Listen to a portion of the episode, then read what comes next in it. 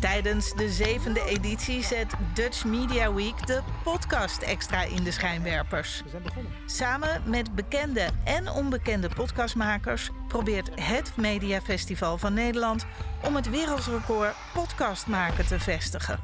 Als onderdeel daarvan stelt Dutch Media Week 2022 met grote trots aan u voor. Schokvast. Schokvast. Ja, schokvast.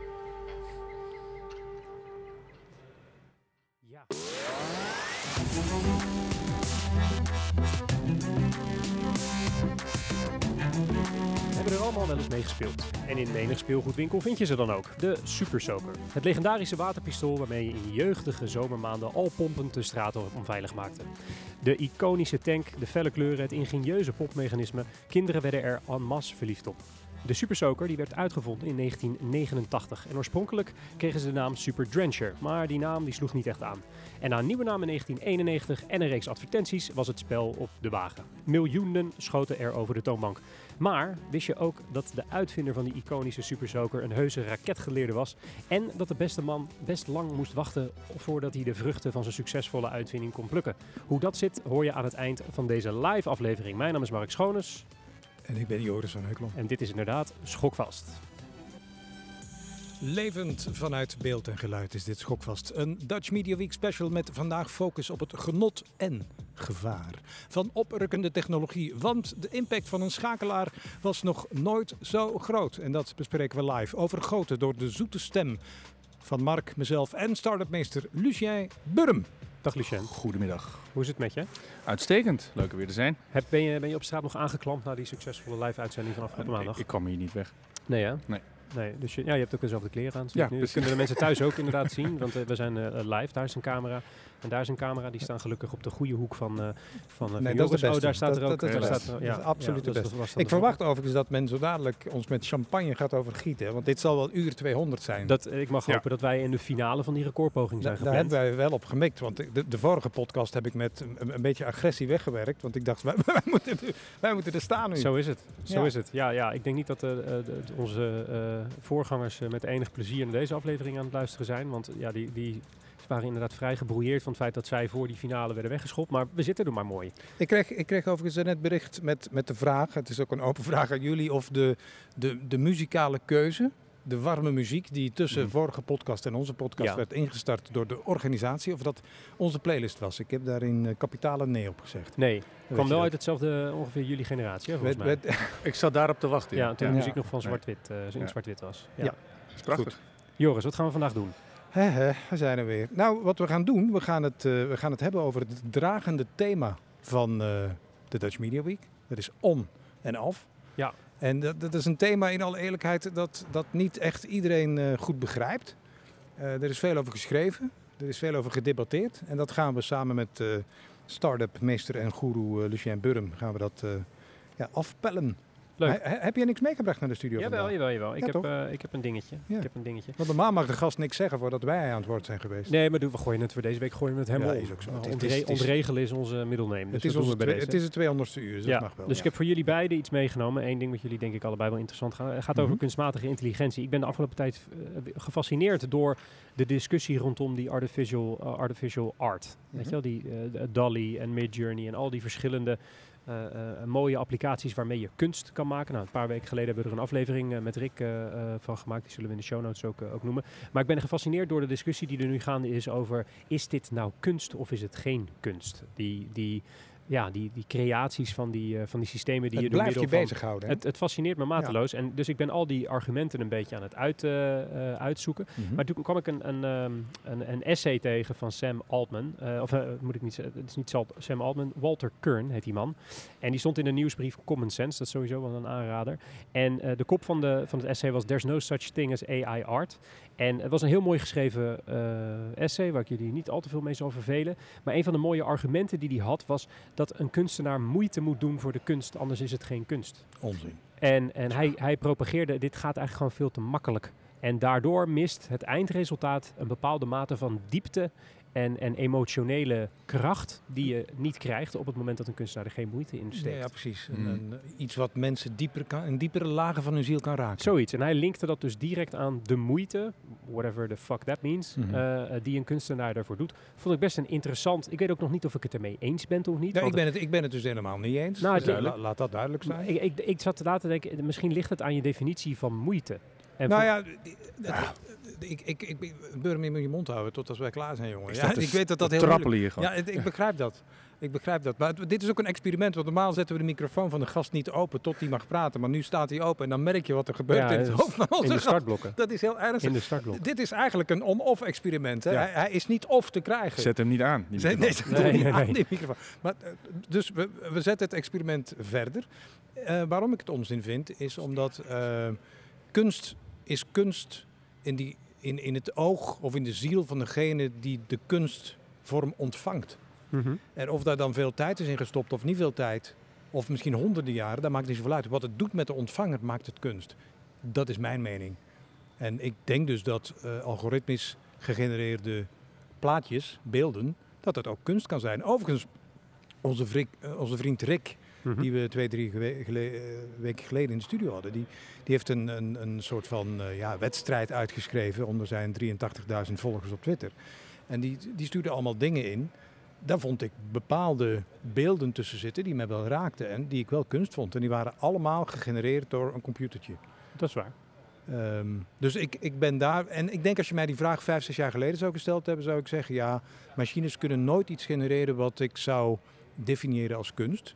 Daar ben ik dus van genezen. Maar ik zit wel ook helemaal aan de andere kant van het spectrum. Het gaat erom, wat doet het met de mens die het werk bekijkt? Ja, ik denk dat ik aan dezelfde kant van, het, eh, van de discussie sta als waar jij, eh, waar jij staat. Maar ik vond, het- vond het hele argument wel nou, eh, een, een welkome aanvulling op de discussie rondom kunstmatige kunst, om het zo maar even te stellen. Wat, wat heb jij, ik zie je allemaal bladeren en doen, wat, wat heb je meegenomen? Vertel. Ik had- ja, dat is altijd heel gevaarlijk bij mij, want ik, als ik, ik bereid me altijd schriftelijk voor. Ik ben, ik ben wat dat betreft ouderwets. Ja, dank je. Ehm, ik, ik kreeg weer een, een linkje toegestuurd van McKinsey. Ah, dus jij gelijk klikken, Ja, gelijk klikken. dat, ja want wat, kijk, als ik, eh, als ik iets van McKinsey lees, Oh, dat die zijn zo slim hè. dan word ik slimmer. Oh. Inderdaad, dan word ik slimmer. Ik vraag me, ze blijven dat naar me sturen. En ik moet ooit op een of andere manier iets goeds gedaan hebben bij die mensen. Want betalen doe ik ze niet. Ehm, en dat, dat ging over, let op, daar komt hij. En daarom vond ik het, ik vond het grappig. Eh, ik vond het ook, ja, de tand destijds onderschrijvend. Ehm, maar ik vond het ook een beetje ingewikkeld. Eh, De titel van het stuk was The Era of... ik krijg het bijna niet meer strot uit. joh. Ja, ik, ik kan ja, wel. ja, hou, hou mijn hand even vast. Ja, nee, hou we zijn de- live, dus je de- moet de- wel. Ja, the era of sustainable eating. Sustainable eating. Ja. Wat, eh, wel, dat, dat je het dan, dat, dat, je, dat je het uitkakt en het dan nog een keer eet of zo. Nee, dat is goede suggestie. Is het niet.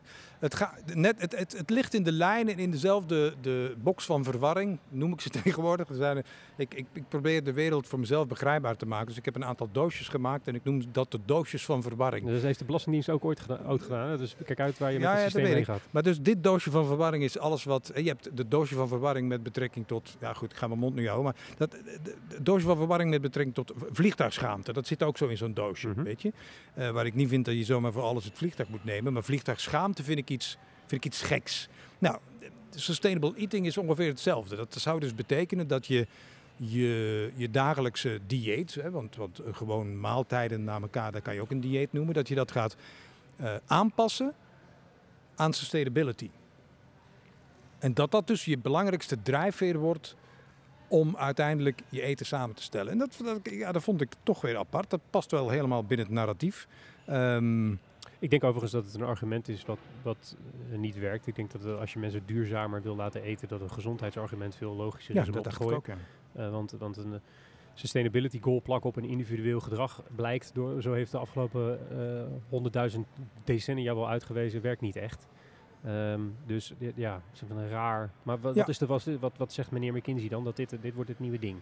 Nou ja, dit is natuurlijk allemaal gezaaid eh, in, eh, during the pandemic. Dus Mhm. de, de grote eerste eh, omslag die meetbaar was voor de researchers van McKinsey is, ja, is ingetreden in 2020, 2021, 2022. En, en je kan het nu al uitdrukken in tientallen procenten. Het is wel zo dat het gezondheidsargument, dat dat toch steeds veel belangrijker is voor mensen. En je ziet ook wel dat mensen, en dat vind ik overigens echt heel goed, ehm, er is een ontzettende toename van wat men noemt flexitariërs. Dus de, de, de, de inname van sowieso vlees gaat naar beneden. Wat ik ook allemaal een hele goede zaak vind. Wat ik apart vind en wat ik wil adresseren, en daarom breng ik het mee, is...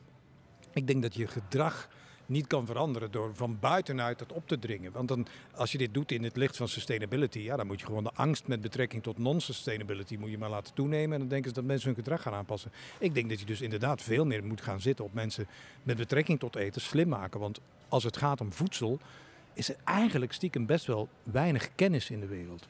Echt ontzettend weinig. Nou, er is heel veel kennis in de wereld, maar er is heel, veel, heel weinig kennis bij de mensen in Ja. de wereld. Dus dat vond ik een eh, mooie communicatieopdracht. Top. Vind je niet? Nou, misschien dat er wat business voor ons uitrolt. Ja, Wie toch? weet. Ik ben hiervoor wel naar McDonald's geweest, dus ik moet mijn eigen gedrag ook eventjes omgooien. Wat heb je gegeten dan? Ja, dat is, was geen sustainable diet. Ik zou, laten we het daarop houden. Oké. Nou ja, Mark, ik, ik vind het wel een grote opportunity. Want eh, ik heb begrepen uit consultancy firms eh, dat de, de era of digital is wel voorbij. Eh, dus we gaan allemaal geld verdienen met eh, adviezen rondom sustainability. Kijk, Let's go. Ja, is dat eh, de next big thing? Ja. Het is wel over de tweede keer dat hij in de mist ging. Hè? We gaan nu beginnen Ja, en we gaan, nu, we gaan nu officieel naar de gast. Live opgenomen vanuit beeld en geluid is dit Schokvast. Jouw podcast die je wapent tegen de waan van morgen. Een Dutch Media Week special met 100% focus op het genot en het gevaar van oprukkende technologie. Met Lucien Burm als spreekstalmeester. Een van de overigens, Lucien. Ja, ik ga niet zeggen welkom, want je hebt je mond al open gedaan. hi, Maar bedankt. hi Lucien. Hi, Mark. Hi, fijn dat je er bent. Gezellig. Kan je jezelf niet uitzetten? Moeilijk. Moeilijk, hè? To- toegegeven, ik, ik, ik introduceerde hem net ook al half, dus dan snap ik, ik snap hem. Het is één grote verwarring. Ja, Ja. ja, je, je hebt een medestander. Je hebt een Ja, medestander. Ja, dat is goed. Nee, maar dus het thema van deze Dutch Media Week is, eh, is on-off. En, en, en elke dag hebben we dan een, een subthema gehad. Het ging enerzijds over innovatie in media, innovatie in journalistiek eh, is over gesproken. Gaming is langsgekomen. Ehm, ja, en ik dacht bij mezelf, laten we gewoon die helikopter nemen en eh, neerzetten bovenop het gebouw. En een keertje neerkijken op dat mooie mediapark. En, en proberen zelf het thema on-off af te pellen. Wat dat, Ja. wat dat allemaal zou, zou, zou kunnen betekenen. Het gaat natuurlijk over aanstaan en uitstaan, denk ik. Mhm. Wat, wat, wat hoor jij dan, Lucien? Wat bedoel je, hoor ik? Ja, Of ik iets hoor nu? ja nee, wat, wat, doet, wat doet dat met je, dat thema? Ja, ehm, ja, ik vraag me natuurlijk af of ik ooit uitsta. Ehm, en dan heb ik het niet per se over de connectie. Maar eh, door, het, door het toenemen van, de, van het, het altijd eh, op internet eh, aangesloten zijn. Eh, terwijl je af en toe wel een klein beetje van losweken, gaat het eigenlijk altijd wel door. Mhm. Dus ja, het is mijn leven. En wat denk je dat het doet met de maatschappij? Ehm, oeh, ja, nou, dat kan, eh, dat kan natuurlijk vele kanten op. Ehm, ik vraag me af eh, of, of je aan mensen vraagt nu of ze voelen dat ze always on zijn. Ik denk dat je dan veel opmerkingen krijgt over, over work-life, dat ze vooral gestoord worden. Ehm, ja, dat zou niet be- bepaald direct mijn onderwerp zijn, want dat, dat, ik vind dat eigenlijk wel flexibel. Hè, dat het gewoon, je kunt ook uitstaan dan overdag, dat is natuurlijk Mhm. wel hartstikke mooi. Ehm, nee, ik zit meer te zoeken naar wat men eh aanvindt eh, in de jaren negentig. Ehm, hebben we nog, kunnen we nog de modems herinneren? De geluiden? Zeker. Zeker. Ja, precies. Mooi, weet je wel. Prachtig geluid. Ja. Prachtig geluid. Ga hem niet nadoen. Maar eh, jij wel, hè, Mark? Ik, Ik, zie je. ik, ik, ik geef je de ruimte, maar ik ga hem straks wel doen. Precies. Nee, ehm, dan wist je natuurlijk, hè, dat was gewoon een signaal van dan zit je erop en daarna ben je eraf. Nou, dat is natuurlijk wel ontzettend, eh, ontzettend weggegaan. Eh, ja, in hoeverre beïnvloedt dat nu? Maar sinds eh, Web 2.0, hè, dus de social media platformen van de begin 2000, is het natuurlijk wel ehm, eh, een hele combinatie van dingen is ervoor gaan zorgen dat we niet alleen maar letterlijk aanstaan met een verbinding, maar ook geestelijk aanstaan. We zijn er de hele tijd mee bezig. Ehm, even heel flauw, maar als ik eh, eh, kijk naar, naar de jeugd van, ik van goh, waarom, waarom probeer je nou zo er fantastisch uit te zien terwijl je eigenlijk nergens naartoe gaat? Dat is nog steeds een hele ouderwetse gedachte van mij. Maar dat komt omdat waar je ook bent, kun je op elk moment, te alle tijden, een keer eh, op beeld moeten. Dus daar zijn zij mee bezig en ik niet. Dus dat vind ik een heel groot verschil. Ik put nu gewoon even uit de Mhm. Nee, totale... uit eigen ervaring. Niet eigen, precies, absoluut eigen ervaring. Ik vind dat echt verrassend. Ik had dat, dat duurde een tijdje voordat ik dat door had. Eh, dus ja, ik heb ook al een eh, generatieprobleem. Nee. En Ja. jij? Sta je wel eens uit? Nee. Nee, ik denk dat het, ik denk dat het verschil tussen uh, nu en pakweg tien jaar geleden is, is dat de, de verhouding uh, aan en uit is gewoon veranderd. Je moet jezelf nu heel bewust emotioneel, fysiek en, en, en mentaal uitzetten en afsluiten mm -hmm. van, van het digitale. Ja. Wil je een staat bereiken die vroeger gewoon eigenlijk heel natuurlijk was. En uh, vroeger heb je het dan over 30 jaar geleden. Um, en dat, ik denk dat een hele hoop van de problemen die mensen ervaren, overwerkt zijn, burn-out, uh, sociaal uitgeput zijn, anxiety is een uh, woord wat je overal nergens tegenkomt. Ik denk dat die bijna direct uh, terug te leiden zijn naar een bepaalde basisuitputting die we allemaal ervaren door continu aan te staan. Ja. Op sociaal vlak, op prestatievlak, op whatever. dat, ehm, dat is, en ik denk dat Um, dat je als mens nu, ja, dat de grootste taak voor je is om af en toe nog eventjes uit te, te gaan. Dan wil je je sanity een beetje behouden, denk ik. Ja, het, het, gek, het gekke is het, het begrip FOMO, zo heet dat toch? Dat bestond, ja. dat bestond natuurlijk uh, 10 of 15 jaar geleden nee. eigenlijk ook nog niet. En, en dat is toch, toch een van de drijvende krachten, denk ik, uh, achter ja, het feit dat iedereen constant maar wil aanstaan. Dat, dat, woord is wel uitgevonden tijdens sociale media. Ja, toch? Ja. ja, dus dat is best wel, best wel tricky. Nou, nou kon je dat vroeger ook wel hebben natuurlijk. Uh, misschien wel in, ook in de jaren zeventig dat wij uh, zeer, zeer jong waren. Um, maar ja, dan, en er was ook iets bekend en daar wilde je absoluut bij zijn. Alleen het, het feit dat het continu de hele tijd iets aan de gang kan zijn, een soort continuous event, waar je de hele tijd iets kan missen, dat is natuurlijk gewoon killing. Ja, en het feit dat, dat dat uh, het gebruik van digitale middelen of het digitale leven heeft zich zo geworteld in bijna iedere ritueel wat je hebt. Dat, dat je hebt ook het gevoel, denk ik soms, dat je vastzit in, dat, in die, die, die rivier van, van digitaal leven, om het zo maar even. En je wordt gewoon meegesleurd. Weet je, s ochtends is, gaat ja. je hand bijna automatisch naar die telefoon. En je, je hoeft 9 van de 10 keer als je op een bank zit en je zoekt je telefoon, vindt je hand hem bijna blind. Er zit, dat is gewoon helemaal doordrongen in, in alles wat, ja. we, wat we doen en hoe we bewegen. Andersom geldt dat ook, Mark. Dat je dus de hele tijd de telefoon in je hand hebt. Ik zie, ik zie ook het weer volledig uit eigen ervaring hier. Uh, maar van, goh, ik moet even iets pakken. En dat lukt niet. Goh, wat gaat het moeilijk pakken, even deze koptelefoon. En dan leg je daarna uit, ja, maar je hebt je telefoon in je hand. Ja. Weet je wel? En daardoor kan het niet. Ja. Maar dat, dat gedachte dat je continu de dingen in je hand moet houden, omdat je anders iets mist. Uh, dat vind ik wel een beetje het, uh, het epiteem. Ja, het, ja, zeker. Het, het is wel, wel grappig, want het brengt mij bij, bij, bij de gedachte dat, dat always on zijn ook wel een stukje is ingegeven vanuit het feit dat technologie steeds intiemer is geworden. Hè? Als, je, als je kijkt naar, hè, dus, dus we gaan hier qua leeftijd steeds uh, achteruit of vooruit, dan ja, ga ik meteen maar naar de jaren 60. Uh, gro grote mainframes had je toen. Ja. Uh, zelfs op de universiteit waar ik afgestudeerd ben, dan had je nog een mainframe, lag zo niet. En dan, en dan met, met een kabeltje ging dat dan naar een toetsenbord. Ja, ponskaarten, dat soort ja. dingen. Um, maar in ieder geval de computer, de rekenkracht, die stond in een hele andere ruimte. Ja. En toen kwam dus de, de, de desktop, zeg maar. En de, dan stond die een beetje naast je of onder je tafeltje. En toen kwam de laptop. Die kon je dan op je benen zetten. De laptop heb je hem. Toen kwam de mobiel. Die, nu hebben we... En het komt steeds dichterbij. Dus waar, waar, waar, heeft dat ook niks te maken met het feit dat we altijd aanstaan? Dat we het eigenlijk gewoon toelaten in onszelf? Of ja. is dat een, een, gedachte die nergens over gaat? Nee hoor, dus uh, bedankt voor het stukje geschiedenis. Ik, ik, kan er nog aan toevoegen dat uh, volgens mij IBM uh, ooit dacht dat we maar vier van die mainframes nodig hadden, toch? Ja. Fantastisch verhaal. zo zijn er meer van dat soort voorbeelden waar iedereen weer zwaar onderschat hoe groot iets wordt. Mm -hmm. nou ja, voor mij, normaal mag ik hier oreren daarover, maar wat denken jullie wat de volgende stap is? Hierna? Ja, ja, daar gaan we het zo over hebben. Ik zou eerst nog even heel graag stil willen staan bij de, de drijvende kracht van om. Dus het aanstaan lijkt social media. Nu is social media, als je het uitspreekt, al iets waarvan je denkt van... Jezus, dat is ouderwets. Maar het lijkt wel zo dat het is. Is dat zo? Ik hoor een muziekje. Ja, ja dat is een lekker ja, muziekje. Ja, mooi muziekje. Um, nou, het, het, is in ieder geval uh, een, een, enorme versnelling geweest. Ik denk dat het wel continu gebeurt. Uh, ik bedoel, uh, ik kan me herinneren, en dan ga ik echt in mijn early 90s... zat ik achter een, zo'n desktop die Joris net noemde. En dan...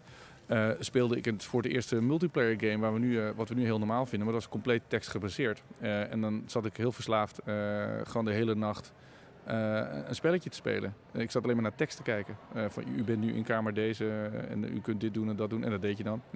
Oké, maar wat drijft de mensen dan in, in, in de handen, in de armen, in de warme armen Nou, van, van, van de socials, eh, van heb- TikTok Ik heb tegenwoordig. daar wel een mening over. Eh, de gedachte volgens mij daarachter was eigenlijk dat elk, elk gedrag wat we hebben, of elk ding dat we doen, Mhm. eh, vertaalt zich uiteindelijk naar een soort digitaal component. Dus steeds meer stapjes zijn gewoon overgeheveld naar hoe je dat ook digitaal kunt doen. En als het eenmaal digitaal is, dan is er heel veel barrière weg. En dus kun je in één keer op grotere schaal met veel meer mensen tegelijkertijd, al je vrienden in één keer, alle dingen doen die je normaal gesproken 1 op 2, 1 op 4 of bij een verjaardag eh, zou doen. Ehm, al, al, je, al je gedrag is digitaal geworden. Ehm, ik weet eigenlijk niet of er nog gedrag over is.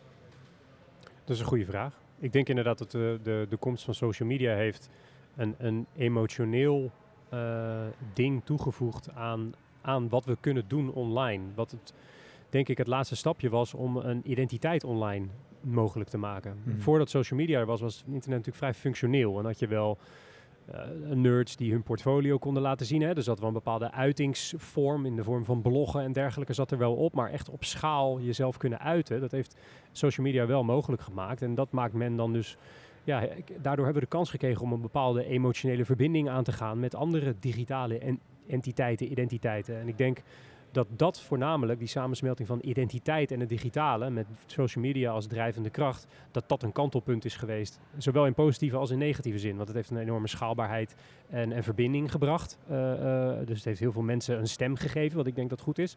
Maar het heeft ook heel veel mensen een stem gegeven, als je begrijpt wat ik bedoel. Ja. Maar, maar verbinden we ook echt met een digitale identiteit? Dat vind ik heel interessant. Ja, Want nog normaal- niet, Vorige dat, week, dat komt er wel aan. Nou ja, ja, ik denk, eerder deze week ik zei ik van, het, het zit tussen, het techniek zit tussen mensen in. Of gaan Ja. we ook echt...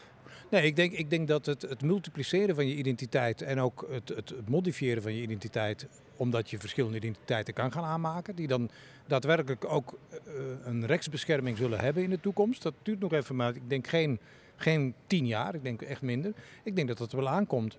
Ehm, ik zelf kijk, als, als ik kijk naar social media, zoals ik al zei, dat klinkt heel ouderwets, maar je, moet, je moet verder kijken dan wa- wa- wa- wat is er nu en waar gaat het naartoe. Ja. Ehm, dan is dat toch wat mij betreft vooral eh, gedreven uit voyeurisme. Er is vrij veel voyeurisme eh, in de Ja, socials. de En, en ook de as macht versus onmacht.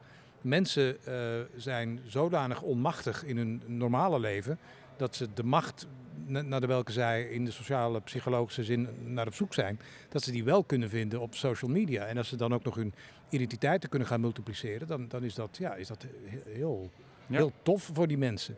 En dat- kun je ook een band opbouwen met als daar dan geen persoon meer achter zit? Dus dat er een identiteit is ontstaan online, kunstmatig, synthetisch. Ik, ik denk dat, ehm, ja, een beetje de rattenvanger van Hamelen. Hè?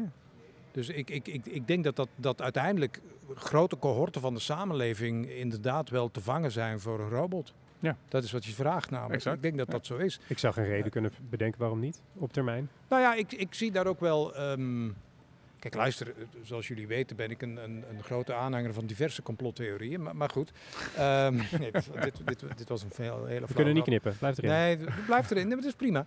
Ehm, nee, het is wat je een complot noemt. Kijk, de, de, de, de grote tech-companies hebben er gewoon baat bij... eh, als ze de mensheid zodanig afstompen dat ze achter robots aangaan. Nou, ik denk dat we dit onderwerp nog wel een paar keer tegenkomen vandaag. Maar ehm, ehm, is, het- is het niet zo? Weet je wel, wat ik me zorgen over zou maken is van... eh, kun je straks nog echte vrienden maken eh, als een robot eigenlijk veel beter is om eh, vrienden met jou te zijn? nou, Ehm, kijk, kijk Als je, als je niet weet wat vriendschap is, kan je daarin trappen. Ja. Nou, nou, Ja. nee, dan, kijk eens naar wat eh, porno wetenschappelijk bewezen doet met eh, libido onder jonge mannen. En eh, de, hun eh, Namelijk, Ik ben een oude man, dus we stompen- luisteren aandachtig. stompen af. stompen af. En, en zijn moeilijker in staat om relaties aan te gaan, hebben een verkeerd beeld van seksualiteit en hun rol daarin, hebben een heel ander zelfbeeld. Nou ja, en dat is maar slechts op, op één hele belangrijke, maar slechts één schakel van een menselijke verbindenis. Eh, ik denk dat jij, als je een, een relatie zou kunnen aangaan met een, een, een niet-menselijke identiteit, dan valt die natuurlijk ook helemaal te optimaliseren. Dan, eh, dan is er geen barrière meer die in de weg staat. Ja, dat Mhm. betekent natuurlijk wel dat als je nooit van die barrières tegenkomt in een relatie, dat je dus ook ma- minder makkelijk leert om met die barrières om te gaan. Geen groei. Nee, dat denk ik wel. En de vraag is dan weer aan de andere kant, als dat mogelijk is, waarom zou je dan nog die echte menselijke verbinding willen?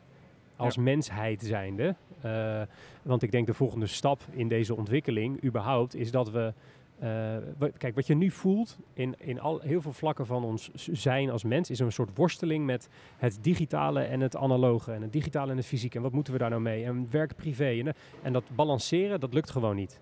Eigenlijk. Omdat die technologie gaat gewoon veel te hard. En die, die is, op, op grote schaal zich aan het injecteren in, in, in iedere facet van ons leven. En ik denk, de volgende stap hierin is als, dat we als mens zijnde loslaten en het accepteren. En dat dat de volgende stap is in een verbeterde mens of een, eh, de evolutie van de mens of whatever. Dat we ons overgeven aan die synthetisering van het mens zijn en de synthetisering van emoties en, verbind en verbindenis. Het klinkt voor ons misschien heel gek, Ja. maar ik denk echt dat wij een generatie zijn, en misschien de generatie of twee na ons ook nog wel, die met twee benen in, in, in die twee werelden staat. Net Ja, als het, het, het klinkt niet heel gek. Ik denk dat, dat je de nagel op de kop slaat met een kanttekening dat je nu de hele samenleving in één cohort duwt die daar op dezelfde manier mee gaat omgaan. Ik denk dat een, een inderdaad een meerderheid van de mensen zal dus door de zal inderdaad die, eh, die fluitist achterna gaan en, en in, de, in deze val trappen. En ik wil, no ik wil niet klinken zoals die kerel die in de jaren 50 de platen van Elvis Presley kapot sloeg. om, om- omdat hij stond heupwiegend op het Mhm. podium en dat was... Ja, eh, het was ook heel dat- onsmakelijk. Dat was des duivels. Ehm, ik, wil, ik wil liefst een iets intelligentere, zelfs intellectuelere discussie hebben hierover. Maar jouw punt is zeer valide. De, de, de vraag is dus of iedereen die kant zal opgaan. Je, kijk, de, de socials en wat er ook nou, van komt, die brengen ook heel veel goeds. Maar als je bekijkt, social currency, dat is ook zo'n mooi thema. Hè? Dus we parkeren heel even die, we houden hem vast. Social currency is als je in staat bent om op al die socials dan aandacht te krijgen. En aandacht is macht, aandacht is geld, aandacht is conversie. Daar ben je het denk ik wel allemaal mee eens. Aandacht is handel. Maar die social currency, ik noem het niet voor niks currency, is eigenlijk gewoon geld. Mhm. En wat we dus gedaan hebben, is een, een waardesysteem weer laten faciliteren door een centrale iets, namelijk tech giants. En de vraag is of je dat dus moet willen. En de vraag is of je daar ook niks tegenover kan zetten. Want ik, we hebben eerder gesproken met elkaar buiten, we gaan een beetje off-topic misschien, maar dat, dat in, in, in, in de blockchain-achtige dingen op dit moment systemen worden opgetuigd die wel eens een keer het antwoord zouden kunnen zijn van de centralisatie en de dehumanisatie van de maatschappij. Of, Nee, of, nee, of- ja, dit, dit is namelijk waar ik mij aan vasthoud. Want als ik jouw wereldbeeld klopt, ja, dan spring ik zo dadelijk hier in de kelder. Dat is vier, vier verdiepen en ik ben weg. Dit gaat ik vind er geen zak aan aan dat wereldbeeld. Nee, nee, nee. Ik dat- geloof je wel, maar Jawel, ik ja, vind er niks aan. Nee, nee, maar dat is... Kijk, ik denk dat je het moet zien in een, in een bredere context dan alleen maar eh, onze, onze generaties. En dan heb je het dus over een generatie of drie. Laten we het, daar, laten we het zo zien. Mhm. Deze, want deze verandering is zo groot dat daar gaan een aantal baby's overheen willen mensen dat echt normaal vinden. Net zoals dat er heel lang mensen gewoon nog met paarden door straten heen wa- eh, eh, reden, terwijl er ook al auto's waren. En net zoals dat er heel veel mensen nog LP's luisteren, eh, terwijl er al CD's en MP3's en ook eh, eh, eh, stream eh, eh, muziek overheen is gegaan. En ik, dat gaat hier gaat dat hetzelfde mee zijn. Dus we gaan generaties overheen die, die dit niet begrijpen en ook niet zich kunnen indenken hoe dit ooit de leidende visie op verbindenis en relaties en mensen, mensen zijn zal Maar kunnen als je, zijn. als je het begrijpt, gaat het toch juist niet gebeuren? Of, of Wat bedoel je? Nee, Ja. Daar ben ik niet mee eens. Ik, maar ik, ik wil je op een heel ander punt gelijk geven. Namelijk, wat, wat, wat je eigenlijk beschrijft. ga je mij nou gelijk? Ja, echt. Het is, ik sta er zelf ook een beetje van te klappen. Noteer je even deze timecode, die knippen eruit. eh. Ja, dat wordt de promo. Wordt dat. Ja. Eh, het is de, de, de haves en de have-nots hadden, hadden we altijd. Hè? Zeker, En, dat en jij noemt natuurlijk die, die paar tech giants, maar het is, het, is, het is niet alleen dat. Dus ja, er is ook concurrentie en het komt uit alle, allerlei hoeken gaat er straks weer aangevallen worden. Dus eh, technologie gaat eruit. Maar wat er vooral aan de hand is, wat we al jaren geleden zeiden, en we moeten opletten dat we geen geschiedenislessen de hele tijd gaan doen natuurlijk, maar eh, werd al gezegd, ehm, eh, of je programmeert of je wordt geprogrammeerd. Dat was al een beetje het, het motto onder de programmeurs. Eh, weet je, want degene die konden programmeren, die beïnvloeden eigenlijk alles. Alle systemen waar mensen aan hangen, eh, worden door deze, maans- door deze mensen gecreëerd. Mhm. Eh, en er zijn altijd weer tikkie slimmere mensen. Dus ook die tech giants worden wel weer van een andere kant eh, aangevallen. Eh, m- maar desalniettemin denk ik dus dat het toch een heel klein groepje blijft, wat jij zegt, eh, Joris. En dus de over, overgrote merendeel zou misschien wel, wat jij zegt, sociaal afgestompt eh, kunnen raken en volledig aan het infuus eh, zitten en daar ook nooit meer uitkomen. Maar de vraag is of... of Is dat genoeg dystopisch? Eh, mij? ja, nee, maar de vraag is, kijk, eh, vanuit ons perspectief nu is het sociaal afgestompt. En ik denk, ik denk dat ons perspectief op sociaal zijn gewoon verandert. Want Ja. als je nu al kijkt naar nou, laten we eens drie generaties onder mij kijken. Een, een, een, eh, iemand die net naar de middelbare school gaat. De verbindenis die hij of zij voelt met zijn of haar vrienden, die die wellicht alleen maar digitaal kent, is van een hele andere aard dan dat ik zou hebben met mensen die ik digitaal ontmoet. Eh, dus Ja. hun perspectief op verbindenis en, en, en, en menselijke vriendschap en emotionele verbindenis is Ja. al anders dan dat van mij. Nou, laat staan als oké, daar eh, eh, nog, nog eens twee decennia aan technologische ontwikkeling Eh, en generaties ik, omheen ik gaan. merk dat, ik- dat je echt wil dat ik in die put spring, dus ik ga je toch de vraag stellen. Ehm, je hebt gelijk. Thanks. Je hebt, je hebt echt 100%. Dit dan zijn gaat we klaar, dan kunnen we- gebeuren. Tweede tijd- tweede we gaan tijd naar de borrel. borrel, Ja, nee, champagne. Je, je hebt dus gelijk, maar er zijn een, laat mij zeggen, op de hele wereld 1,5 miljoen mensen die zijn er toch in geslaagd om off the grid te gaan. Ehm, en, en, en dat zijn dus een beetje mensen die zijn niet mee doorgeëvalueerd, Mhm. zoals jij het bedoelt.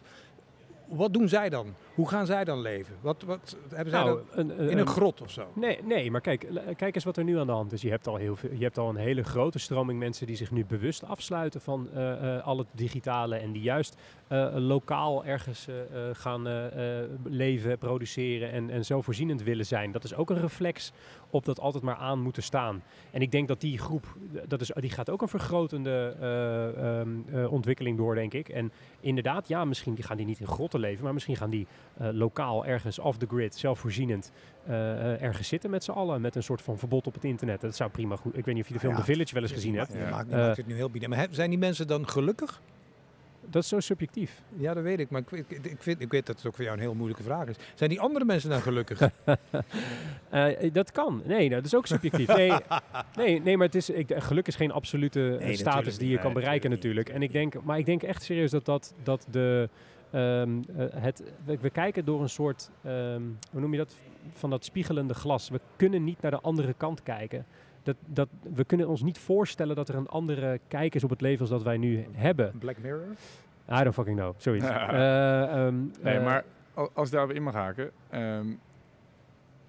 ik zeg wel vaker van als tegen optimist, het wordt alleen maar erger. het wordt niet, Ja, Oké, maar wat is, het, wat is het optimisme dan? nou, dat is dus geen optimisme, maar het is meer het optimisme dat ik denk dat de techniek gewoon altijd zo hard voortschrijdt. Wat je al eerder zei, Mark, met een, met een steeds groter tempo, eh, dat mensen daar gewoon niet, niet snel genoeg eh, kunnen aanpassen. Wij zijn zelf de grote rem er nog op, hè. we sputteren tegen en op een gegeven moment gaan we met z'n allen mee. Dat is een beetje wat je beschrijft, toch? Dan denk ik dat, eh, dat we het nog steeds hebben over, en daar heb je helemaal gelijk in, eh, is dat er hele nieuwe sociale vormen zijn. Dat vind ik eigenlijk al iets van de laatste jaren. Dat is gewoon terugkijken. 100%. Weet je wel, dus dat, dat klopt, dat, dat gebeurt. Maar wat als het nou de identiteiten gewoon puur digitaal, synthetisch worden, waar je connectie mee hebt, waar je aan een infuus hangt. Ik wil nog niet meteen die metaverse erbij halen, maar... Hè, en- Nee, maar dat kan- en- dat- en- dat en kan wel, want dat, dat snap je. Dat is Dus- ook een van de dingen waar we naartoe moeten. Want Het gaat alleen maar harder. we laten nu die socials even los. Wat voor intrusive technology komt er allemaal aan, Lucien? Ja, god. eh, nou ja, je kunt dus inderdaad niet door dat matglas eh, heen kijken. eh laten we het zo zeggen. Maar ja, we weten allemaal, iedereen heeft maar over die metaverse. Laten we vooral zeggen dat we dus virtueel gaan leven met op, op veel meer zintuigen ergens volledig in zitten. Eh, maar ja, dat is ook al bekend. We gaan natuurlijk iets in onze hersenen prikken of iets dergelijks. chipjes erin doen. We gaan van alles doen. Dat wordt natuurlijk de hele tijd gezegd. Maar het, het punt daarvan is natuurlijk van wat dat dan betekent voor eh, ja, hoe je leeft. En ik denk dat daar dus nog veel, veel sterker wordt van wie kan hier iets mee? Wie kan dit maken en, en, en doen? En wie zijn hier de creators, om het zo maar te zeggen? Eh, en welke, Eindigt en- technologie uiteindelijk in het lichaam? Nou, ja, dat denk ik wel. Hoe Ja. dan? Ik denk Nou, het ook hoor, maar nou ja, jij dat, bent eh, expert. Nou ja, zo'n expert. Ja, weet je, wij, wij grapten al eerder van de week eh, dat, dat je kunt er tegenwoordig... het lijkt wel alsof science fiction boekje uit, uit tientallen jaren geleden... eh, eigenlijk een soort omgekeerde geschiedenisboekjes eh, zijn geworden. Eh, want telkens komt er wel iets uiteindelijk dat er toch gebeurt wat we allemaal nooit dachten. En dat bedoel ik ook met het wordt altijd erger. Dus uiteindelijk gaat het toch gebeuren. Dus en die robots komen, weet je wel, en algemene kunstmatige intelligentie komt. En een metaverse in een vorm gaat natuurlijk wel werken uiteindelijk. Want het, het drijft daar gewoon ontzettend hard naartoe. Ehm, en voor mij de- humans, zeg maar. ja, ook. Eh, en ik, ik ben nog niet eh, à à la Ray Kurzweil ik denk dat dat nou een soort, eh, dat we mensen een Nou, maar het is ook een droom van maken. Musk, hè? Die wil ook in Ja, Neuralink heeft Ja. hij natuurlijk geld in zitten. Dus ja, ehm, maar het punt hierbij is vooral, wa- waar ik me dan zorgen over zou maken, is de verhouding. Dus waar, waar vroeger eh, de haves en de have-nots, zeg maar misschien eh, 1 op eh, 2, 1 op 3 in een, eh, in een lokaal groepje was, eh, stelt eh, internet je, en dat is mijn wereld, startups, stelt je in voor schaal. Weet je, je kunt iets heel groot doen. Dus de, de macht inderdaad van beïnvloeding eh, is, is één op ontzettend veel aan het worden. Mhm. Eh, en natuurlijk kunnen we allemaal filmpjes maken op YouTube of zo, noem eens even wat. Of, eh, en straks ook in de metaverse kunnen we waarschijnlijk ook van alles creëren. Alleen de kans dat, dat net datgene van jou eh, heel erg populair wordt en, en viral gaat, hoe dat in de metaverse ook zou moeten werken, weet ik niet. Ehm, maar de macht gaat gewoon bij een aantal mensen vooral liggen. Dus het is een kans, ook voor mensen die het kunnen. Dat zijn nieuwe beroepen, nieuwe richtingen. Maar ik vermoed dat de verhouding tussen Die kunnen en niet ja, kunnen, Die spoeling wordt steeds dunner. Ja. Dus de verhouding have-have-nots die, die schuift op. denk ik wel. Ja.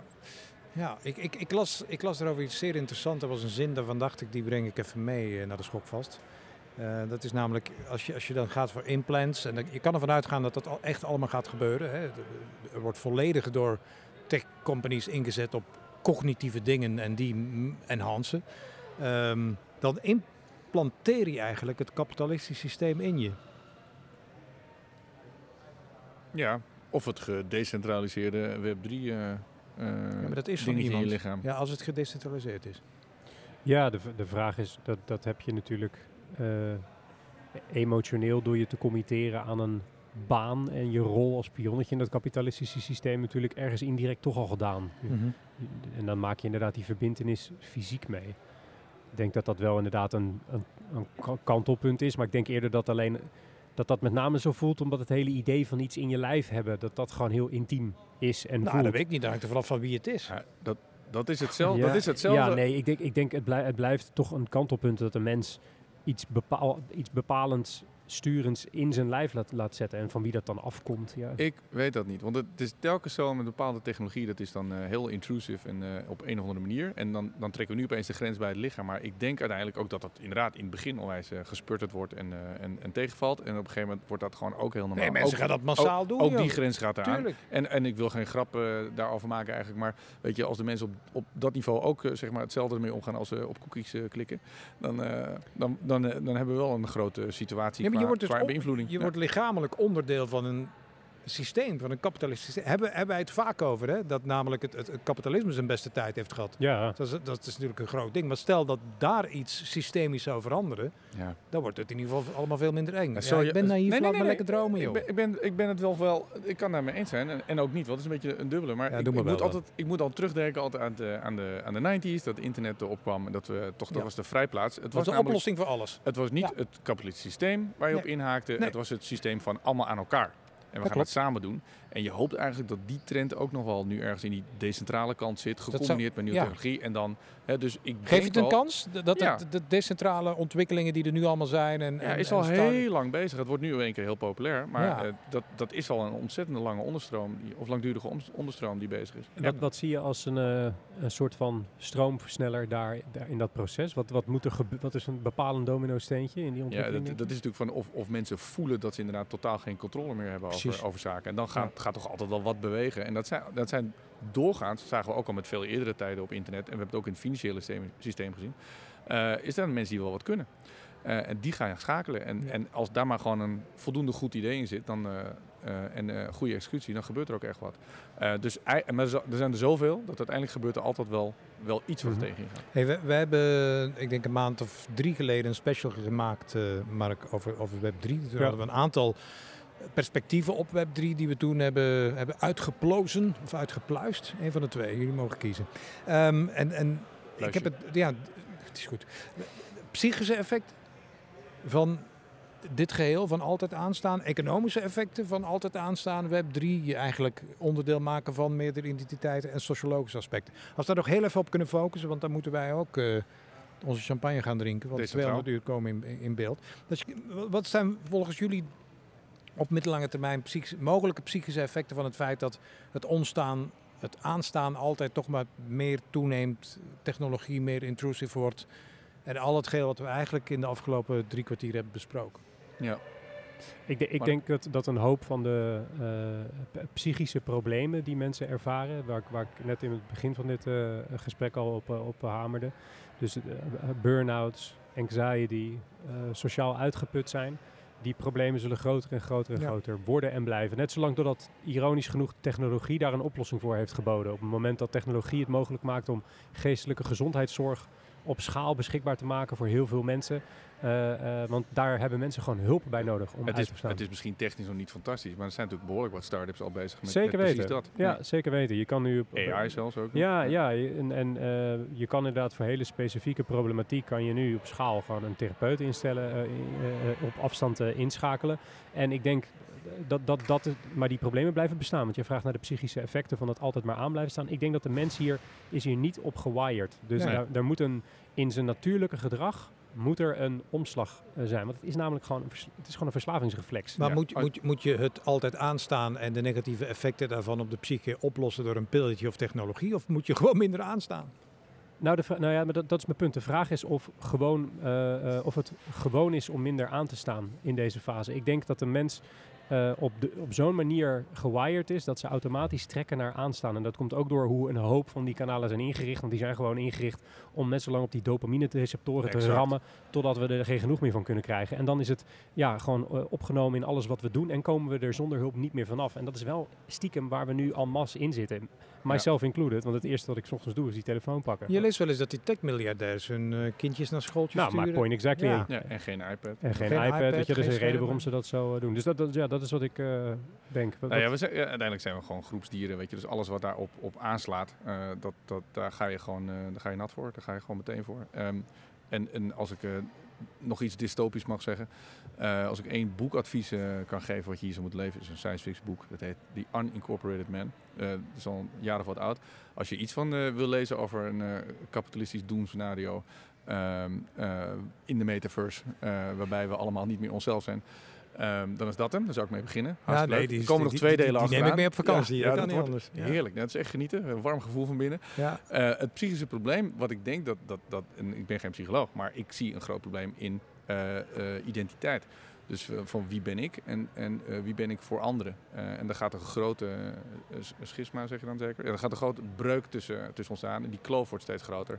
Ehm, iedereen is maar bezig, nu nog, hè, nemen even heel flauw, met zowel jongens als meisjes die make-up gedragen om er goed uitzien op, op camera. Dat is al een eerste stap die je natuurlijk groot, groot ziet ontwikkelen al. Ehm, wat als het allemaal digitaal is? Het wordt nog steeds eh, eh, makkelijker om jezelf totaal anders voor te stellen dan je werkelijk bent. En, en misschien zelfs wel met genetische technologie kan dat later ook nog. Hè, dan wordt het ook nog echt echt. Mhm. Ehm, dus dat de afstand tussen, tussen wie je denkt dat je bent en wie je lijkt, ehm, dat lijkt me een groot probleem. Ik ben, ik ben eh, hoopvoller gestemd. Mooi. Als ik kijk dat... eh, Verrassend. Ja, We draaien het eens om vandaag. ja, ja, nee, maar ik was me zo aan het irriteren aan jullie beiden. Ik dacht, ik moet nou wat doen. Nee, nou, wees eens, wees eens, eh, wees eens hoopvol. Nou ja, kijk, als, als, als de mensheid in de laatste paar duizend jaar in staat is geweest om zich eh, te, ont, te onttrekken aan, aan hele dwingende religieuze stromingen, dan zal de mensheid ook wel in staat zijn om zich te onttrekken aan, aan de gekte die wij nu ervaren. Ik denk dat het inderdaad wat doordramt en dat hele grote hordes het gaan doen. Maar ik denk dat uiteindelijk mensen ook eh, gaan, gaan inzien dat maatschappelijk succes niet te behalen is door altijd aan te staan. Dat is mijn mening. Nu op dit moment wel, dat is het kleine geld. ehm, en dat telt op naar het grote geld en dat wordt verdiend in de valley. Maar je gaat werkelijk mensen zien omvallen. Ehm, ik gaf gisteren nog een, eh, een, een talk op, op, op een plek in Amsterdam. En daar teken ik die bekende ijsberg. Die ken je wel. Het, puntje van de ijsberg, dat is cognitie. En al daaronder zit, is onderbewustzijn. En wat we steeds maar doen is op dat bewuste, bewuste, bewuste, bewuste. Ja, dat wordt steeds groter. Op een bepaald moment kantelt dat ding en dan raak je in een psychose terecht. Dus, dus daar komt heel veel ellende vandaan. En ik, ik denk oprecht dat er stromingen gaan ontstaan die hiermee zullen leren omgaan op een manier dat ze ook aan, aan de menskant zich zullen kunnen ontwikkelen. Want ja, human awareness is geen processing power. Weet je, dat, dat, dat, dat is echt iets heel anders. Maar goed, dat is mijn mening. Ik ben daarin naïef. Nou. Maar als je, als je kon onttrekken aan twaalf Griekse goden. Als je op een bepaald moment kon zeggen... die twaalf Romeinse goden, daar geloof ik ook niet meer. Toen ging men allemaal geloven in één god. Nou, dat was ook niet best. Ja. Ehm, Maar je Ja, moet de- afstand kunnen nemen. ja, Om dat te beseffen. En Ja, dat exact. om te kunnen gaan doen. En als je, als je dus de hele tijd van jongs af aan onderdeel van bent, dan moeten we misschien ook iets gaan doen om iedereen dat te leren. Dat je dus afstand moet nemen. dat En- ben ik met je eens. Dat ben ik met je eens. Digitale geletterdheid hebben we meer. Och, jongen. Ja. Och, jongen. Ja, dan moeten we toch de minister eens uitnodigen. En de economische effecten? Geld verdienen? Ja, je, je- de, hoop, hoopvol? Zal ik hem hoopvol doen dan? Eh, en, eh, ja, je hoopt op een, een, een soort van eh, eh, eh, een, een beetje nivellering en normalisering van een algemeen eh, welvaartsniveau. Dat dat het mogelijk maakt. Meer economische kansen voor meer mensen. In plaats van de scheefgroei die het internet toch nog wel een heel klein beetje Ja. heeft veroorzaakt. En een, eh, dat, dat, dat hoop je dan. Maar goed, dat hoopten we ook allemaal midden jaren negentig toen het internet Nee, populariseerde. maar dit, dit is hoopvol. Weet je wel? Want, want, want vroeger in de jaren 90 noem je nu, kon je gewoon eh, opeens bedrijven opstarten die, Exact. die gewoon normaal deden 100 jaar over om ze groter worden. En nu komt het in 10 jaar of Ja. 25 jaar. Eh, en nu is het zo dat je als elk individueel persoon volledig autonoom, je hebt bijna niets nodig, kun je gewoon iets starten wat, wat bij jou past. En dat gewoon gaan doen. Dus het, eh, ja, economisch voor, eh, voor zelfvoorzienendheid en je, en je eigen ding regelen. En niet afhankelijk zijn, is wel echt een hele mooie ontwikkeling. Mooi dat jullie even positief zijn. Hier was ik dan weer wat eh, zwart. Nou, vertel. Ja, nee, Trap ons even die put in. Nou ja, ik denk dat de competitie aangaan met machines als mens, dat moet je niet meer doen, want dan ga je verliezen. Ehm, en het grappige is, als je kijkt naar de waarde die de mensheid op dit moment levert aan machines, is het eigenlijk. Wij zijn, wij zijn op dit moment de coaches en de trainers van de machines. Ja. Hè, de- er worden op, op dit moment, ik denk als je de auto's hier zou zien rijden, gewoon, daar zitten allemaal cameraatjes in. Ehm, er wordt gewoon heel veel data vergaard van ons om te kijken hoe men ons straks kan vervangen. Ja. Dat, en, en dus wij trainen in principe, dat is de grootste waarde die wij maatschappelijk nu toevoegen in deze wereld, is dat wij de artificial intelligence algoritme aan het trainen zijn. En dat is best wel gek. Ja, maar, maar men, jij noemt een men, hè, Ja, die dat men. gebruikt. eh, die mensen zijn natuurlijk ook gewoon mensen. Eh, en er zitten er heel veel tussen die daar ook echt iets mee kunnen. Dus de, het gaat ook, om toegang tot die data en dat ze daar zelf iets bovenop kunnen, kunnen bouwen. Ehm, ik, ik moest eigenlijk even terugdenken aan een van jullie opmerkingen helemaal in het begin. Hè, over kunst, dat, je daar, eh, dat het pas kunst als je er moeite voor doet. Of dat je misschien wel pijn moet lijden. Nou ja, misschien gaat een AI ook ooit pijn lijden en dat komt daar ook prachtige kunst uit. Maar alles is natuurlijk een hefboom. Dus vroeger op een rotswand een, een kunststukje krassen. Eh, eh, of nu een prachtig kunstwerk maken met AI als arm. Weet je wel, waar je, waar je gewoon hele bijzondere dingen mee kan maken. Ook daar, daar ga je gewoon, als iedereen namelijk kunst kan maken, dan komt er zelf een hoop concurrentie. En dan gaat iemand iets heel geweldig gaafs mee doen. Dus daar ben ik heel hoopvol in. En dat is precies hetzelfde als al die data die we nu allemaal verzamelen. Alle dingen waar we wat mee kunnen doen. Dat er gewoon een aantal mensen zullen zijn die er ook echt zelf wat mee kunnen doen. En iets gaan toevoegen en bijdragen waar we allemaal wat aan hebben. Nou ja, en dat is de hoopvolle gedachte die ik dan nog heb. Ik hoop het ook. Ja. ja, Ja, jij bent, jij bent Als beetje- een muis. beetje Ja. klaar voor het weekend, hè? ik ben helemaal klaar voor Ja? het weekend. Ga je ja. leuke dingen doen? Ik Ik voel ga wel leuke dingen opkomen. doen. Ik ga, ik ga leuke dingen doen. Ik ga hopen dat Ajax gaat winnen. Hmm. Ja, ja dat mag Heb wel. je er echt hoop op? Ja. Ja, ik, ben- ik ben hoopvol. Na deze uitzending ben ik sowieso hoopvol. Ja, Ja? dat is waar. Zeker weten. Zeker weten. Het, het kwam een beetje traag op gang, maar ik vond op een bepaald moment...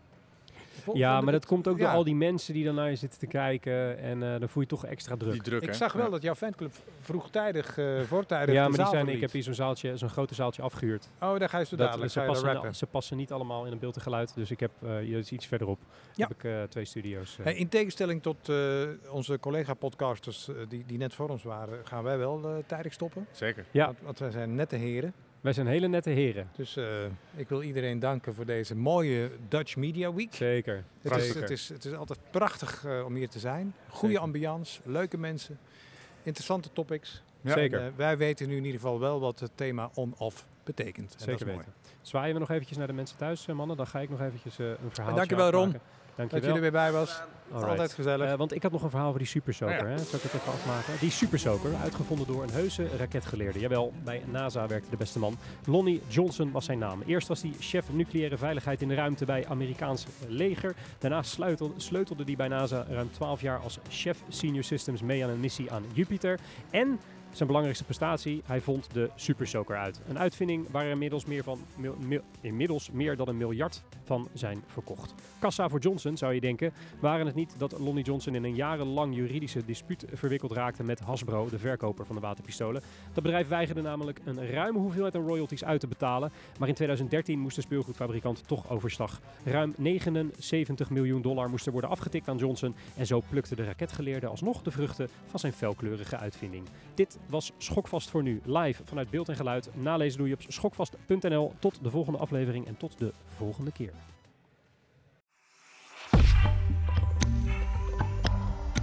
Je luistert naar de recordpoging podcast maken van Dutch Media Week 2022.